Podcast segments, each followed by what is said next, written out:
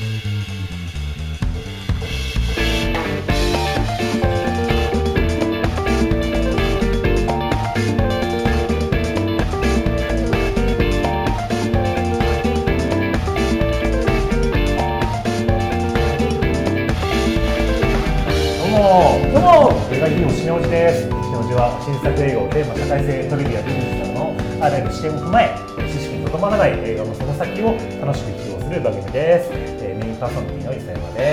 です。はいよろしくお願いします。お願いします。この映画に関わるいろんなニュースだったりとか興行だったりとかまあ、そういったものに関してちょっとあのこの番組では取り上げてるんですけども今回に関してはあの前回ちょっとあのミッションインポッシブルの回でもちょっとやったんですけど今やってる そのハリウッドのあのストライキとかそこに関してちょっとそれに関連した最近のハリウッドの映画そのものに関してちょっと取り上げようかなと思っています。ストやってるっていう話があったじゃないですか、うん、でそれストで何をその俳優側とかがあの求めてるかというと物価上昇に伴う賃金の引き上げということで、まあ、アメリカではすごい物価が上昇しているので、はい、それにあの、まあ、少なくとも11%以上の引き上げが必要だということを言ったりとかサブスクをやってるので、はい、そのサブスクの収益分配ができてなくてとにかくその俳優の、うん、えっと、ギャラが少なくて食っていけないよっていうふうに言ってるところですね。あともう一個がさっき言ったその AI とテクノロジーでデジタルレプリカといってまあ、保証がないから、まあ、そういったものを取られちゃったら今後俳優活動ができなくなっちゃうよ、うん、っていうものを言っています。じゃあそれがサブスクの収益分配がどうなってるかっていうとこれまでは出演料のほかに再放送とかあと DVD の販売数とか、まあ、そういったことで二次使用料を得るっていうのこれ前前からちょっと江野沢さんが言ってた、うん、その DVD のあの売れに従って出るっていうやつですよね。これそうですね、うん、でこれが、えっと、今なくなってると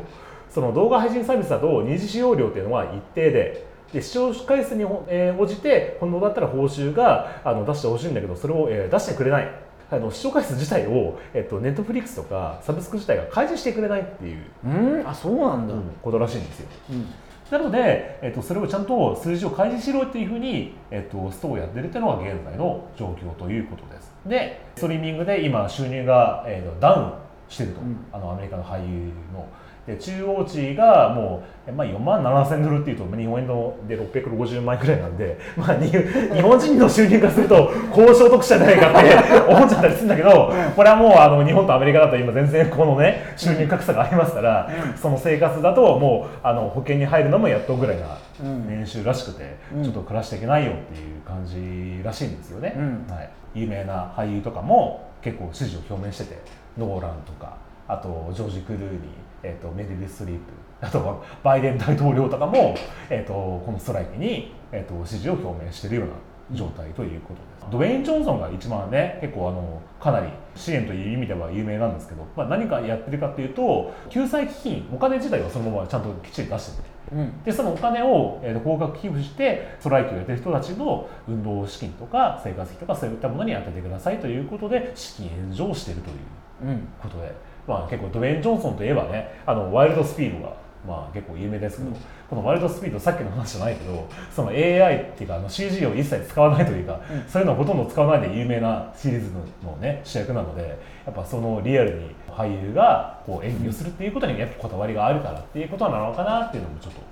思ったりはしてます。まあ、やっぱりこの特に AI の話で言うと、まあ、今ね AI が出てくるとなんかなくなる職業ありますとかね、あとは AI が出てくると強い人がよくより強くなるとか止めるものがより止めて、貧しいものがより貧しくなるみたいな話ありますけど、うん、なんかまさにその典型例みたいな話になっちゃってるなっていうのが一つと、あともう一つはまあ、こんだけテクノロジーが進んでるのに、うん、えー、そのサブスクの数字が出せないっていうことは絶対ないし、だからもう本当その収益分配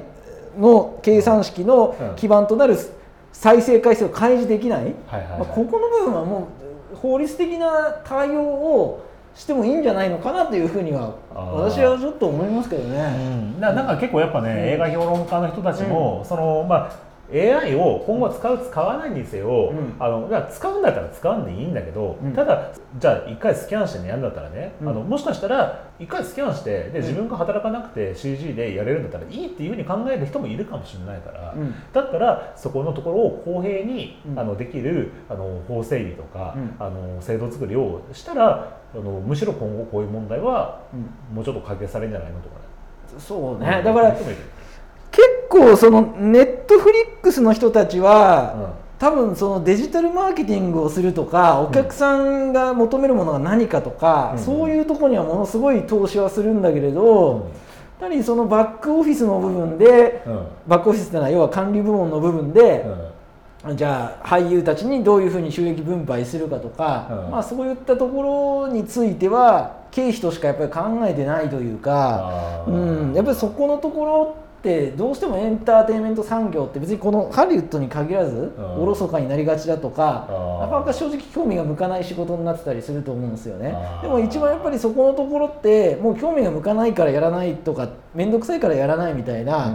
話っていうのはこれ企業任せにしてたらもう絶対無理だと思うんですよ。うん。やっぱりそういう意味ではこの問題は僕は法律でどうにかした方がいいんじゃないのかなっていうふうには思ったりしますけどね確かにね。このストライキをしたから、じゃあ、えっと、ストライキされるんだったら、うん。あと企業がじゃあ負けるから、まあ、どうにかしろよっていうその団体交渉には、うん。むしろ政治家が、うん。あのこのサブスクに関してはこれでこういう法律作りましょうっていうね、うん。あのこの間のほら映画のチケット代が、うん。あのアメリカだと、うん。その安いのはなんでかって言ったら、うん。そのその時のあの訴訟があったからっていう話があったけど、であの時に法律をちゃんと整備したからってことがあったうんじゃないですか、うん。まあ、同じ話ですよねだからね。そうですね、うんだからまあ法律までいかなくてもなんか業界団体できちっともうこの計算式にのっとって計算するだとか手続きを決めるでも別にいいんですけど、ん。何かルール整備しない限り、うん。こんな話って多分そのネットフリックスとかアマゾンのさそのサブスクってもう圧倒的な勝者なんで、うんどう考えてもなんかこう弱者がみんな集まっても難しいんじゃねえのと交渉できんのっていう感じがしちゃうんですよね。あちょっと話ずれますけどやっぱりアマゾンとかの話でいうとなんか独占禁止法の問題とか、まあ、そういうのってもう本当にやっぱりうーん行政が動いてどうにかやっぱりやってますみたいなね状況じゃないですか。それあの日本においてもそういう話だと思うんだけどもどね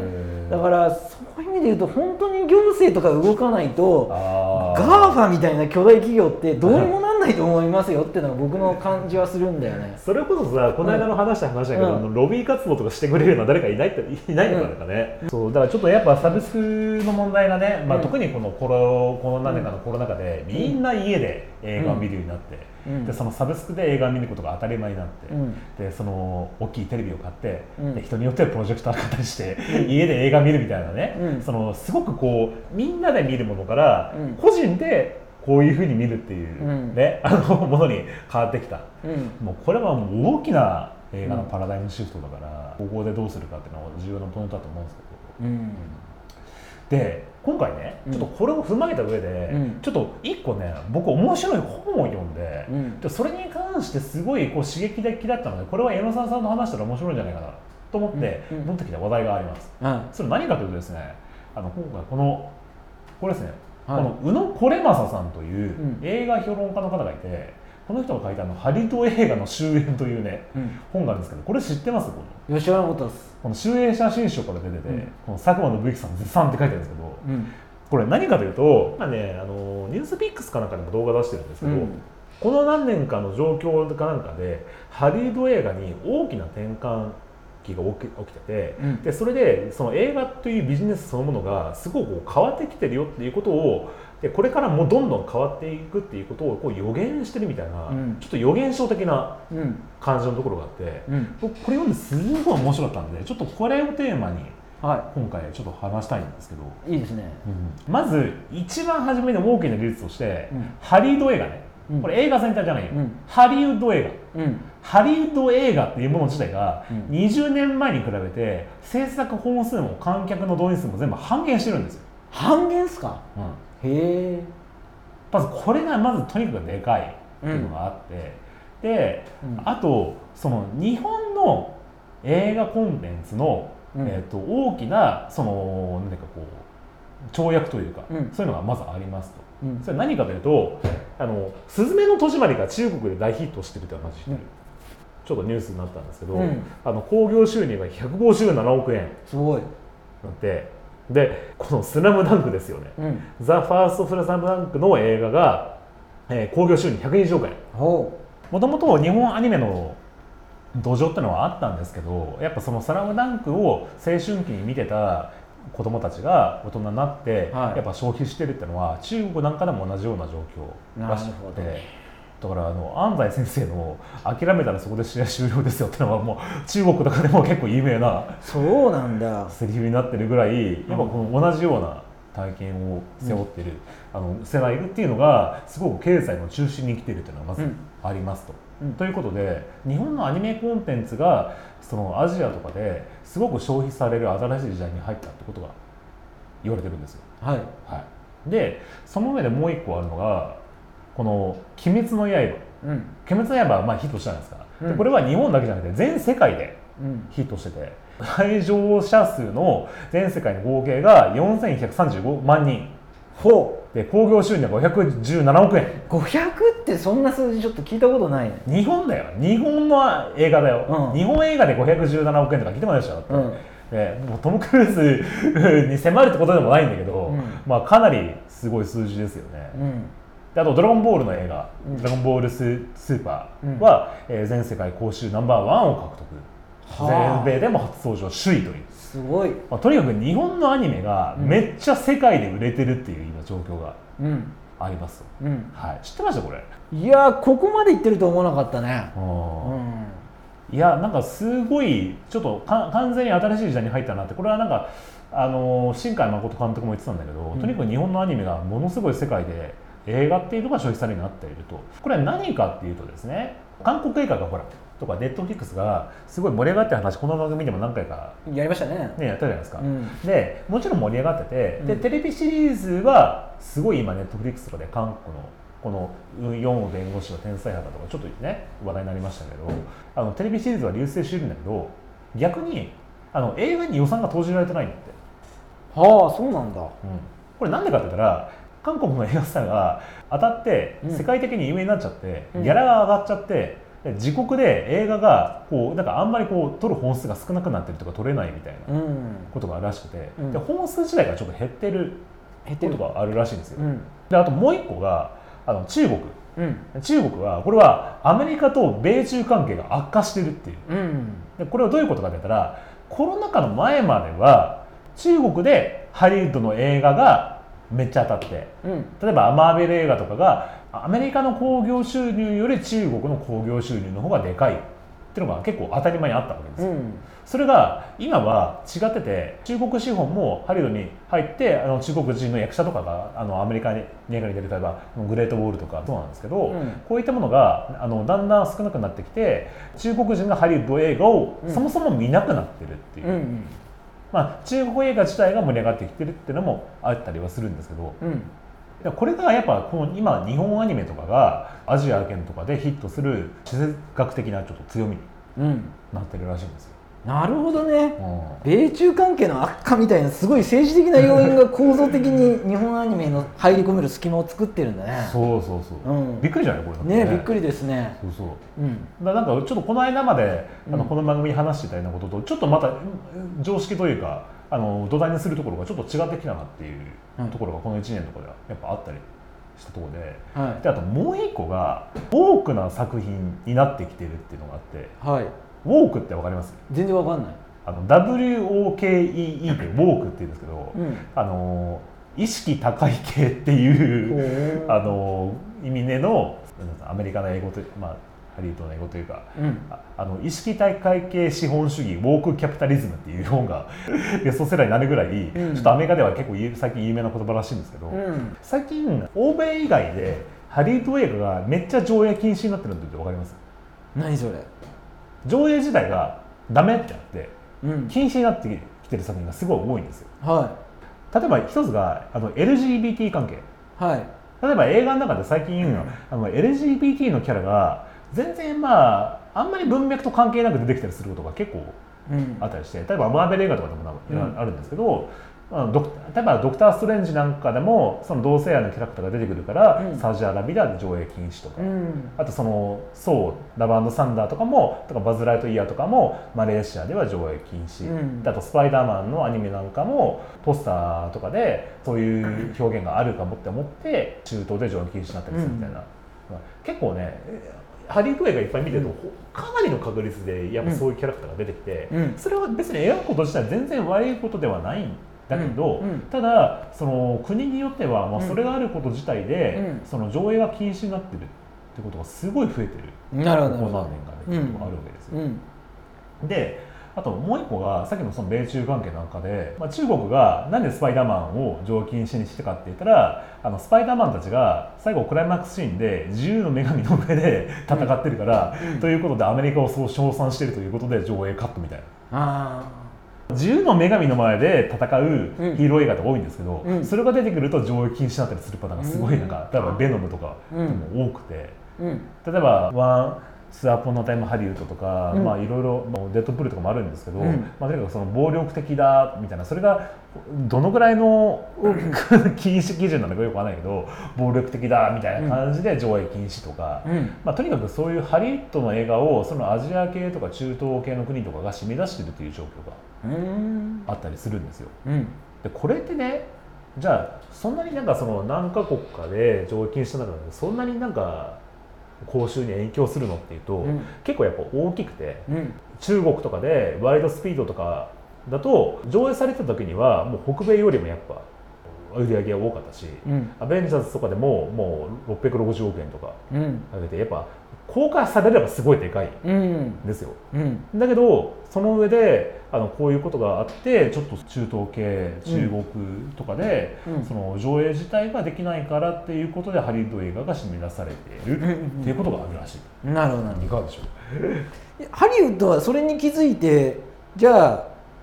LGBT とかあんま出さないみたいなうん。対策っていうのはしないんですかね？なんかねだからこれはもうなんかねハリウッドの中でそういうことを入れるっていうこと自体がもう当たり前というかてかうん。それ入れないとダメだよねぐらいな感じのうん。感じになっててうん。とにかくなんかね、うん。多いんだよね多いよね、なんか人種はねいろいろバランス取らなきゃいけないとか、まあ、そういう話もあるでしょうし、まあ、ポリコレって言ってしまえばそれまでなんだけど、うん。今まではそもそもそういうやつがなかったから、うん。そういうことを描くこと自体も全然悪いことではないし、うん。いいんだけど、うん。ただあれ？このキャラクターここでこういうふうに描く必要ある？ってなんかそのなんかあんま文明に関係ない感じでできたりする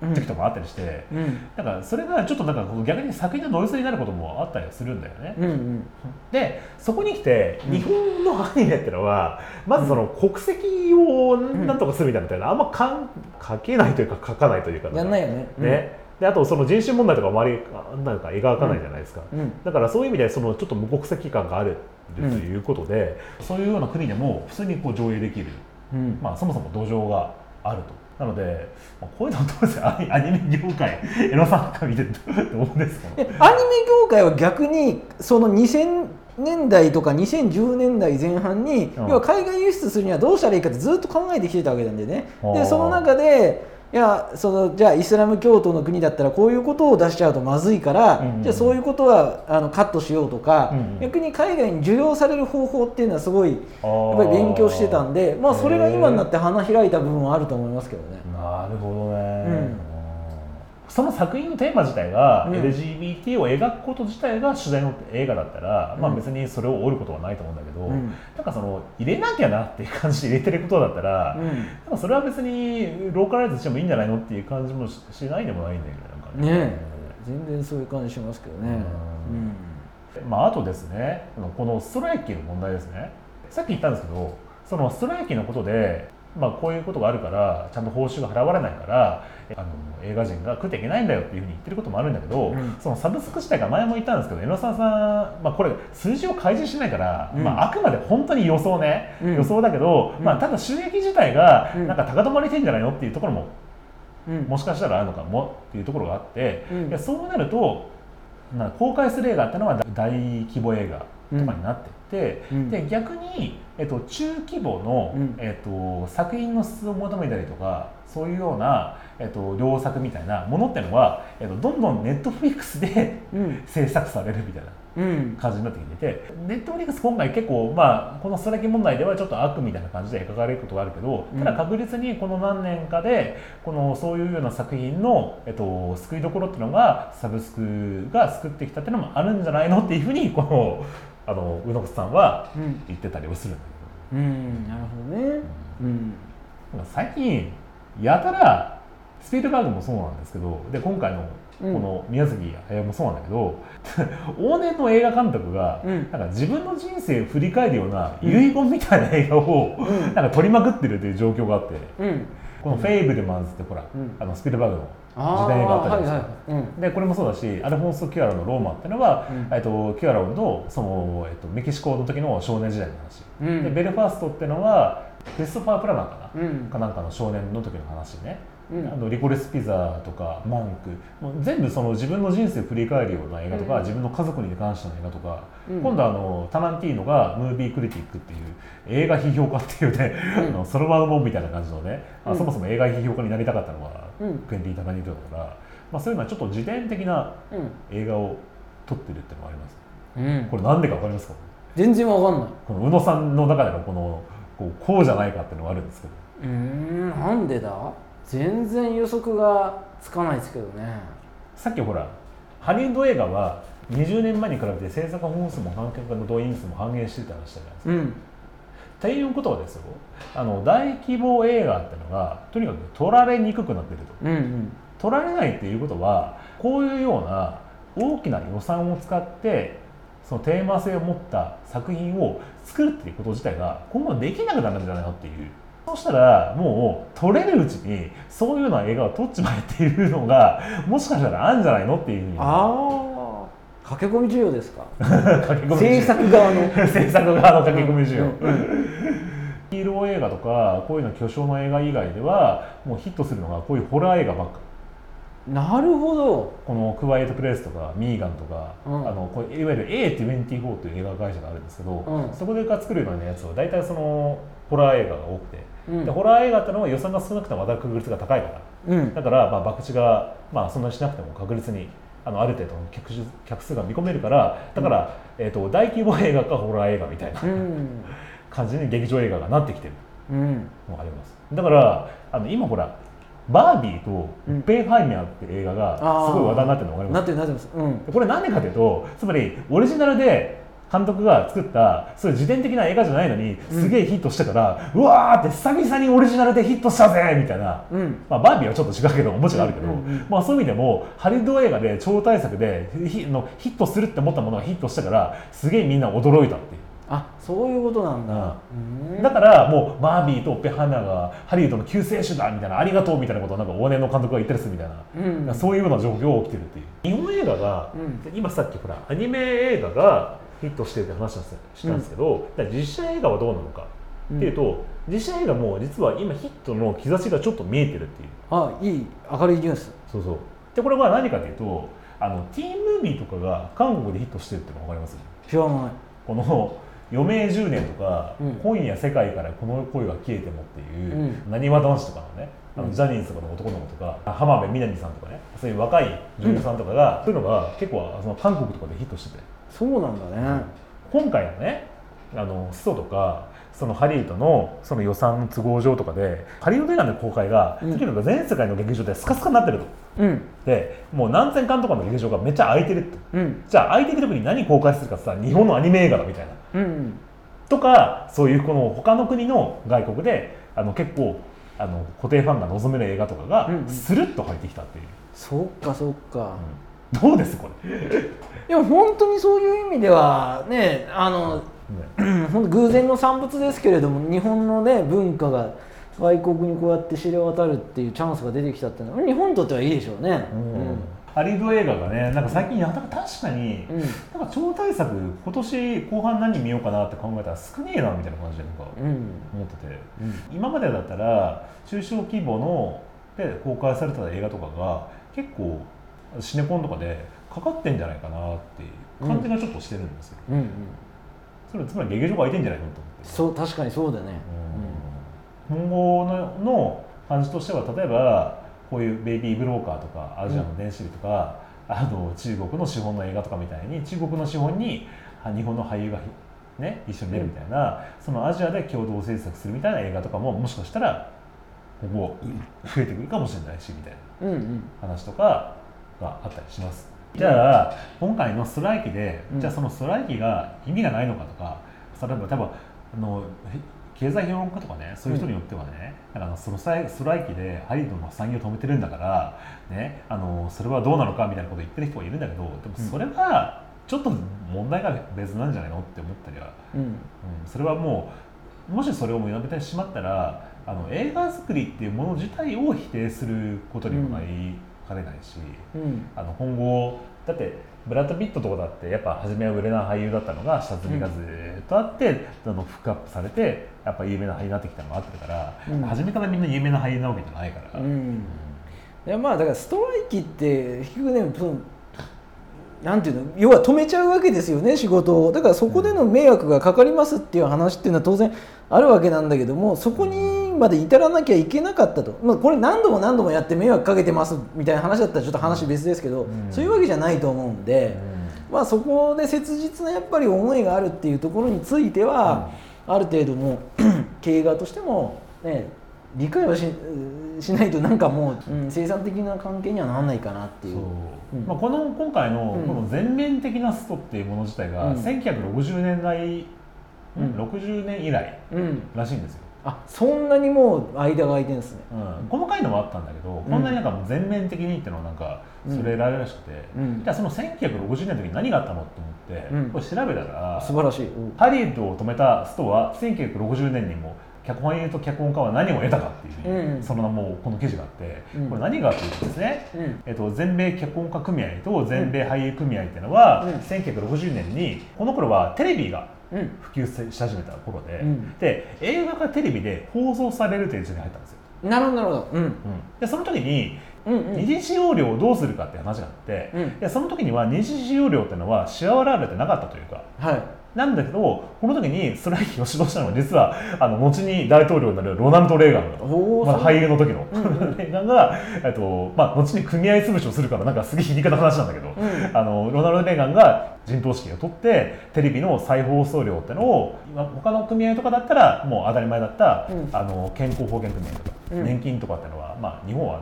ね、多分ないと思いますけどアメリカだったらあるんですけどその福利厚生面とかっていうのがその全米俳優組合とかに勝ち取って。でそのおかげでハリウッドがやっぱ今に続くような流星を極めたっていう土壌ができたっていうのがやっぱあった。んで、うん。でやっぱそれなりの効果はあったんじゃないの、っていう感じはね。そうですね。だそそれで言うとやっぱりテクノロジーが新たに進歩したタイミングでじゃあ報酬の制度っていうのも変えていくっていうのはもう必然的な話なんで、うん、別に今回の,、ね、そのサブスクでの二次使用料っていうのも、うん、まあ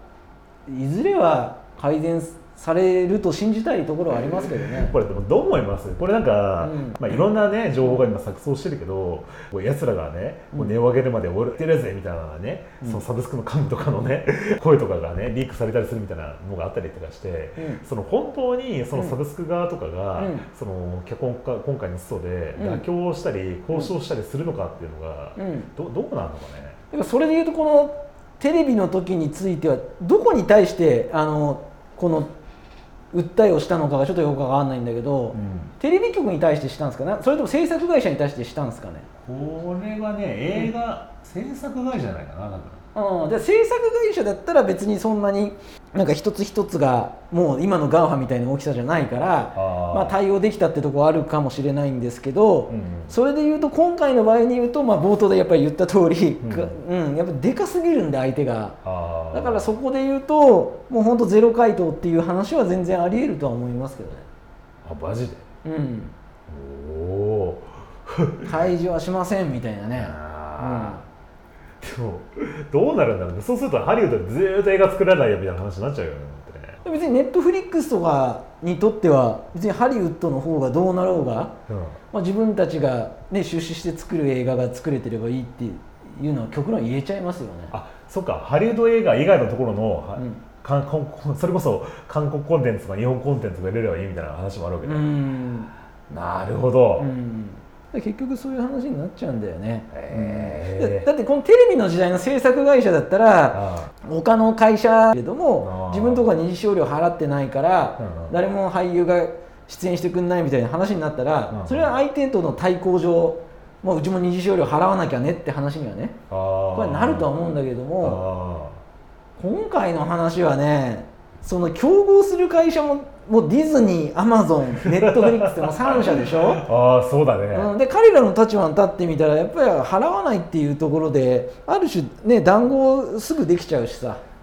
そうだね。グローバル企業すぎるから、うん。そうだよね、うん。別にハリウッドだけが市場じゃないもんね、うん、だからもうこれはちょっともう法律の領域じゃないかなって話したのはそこの部分ですよね。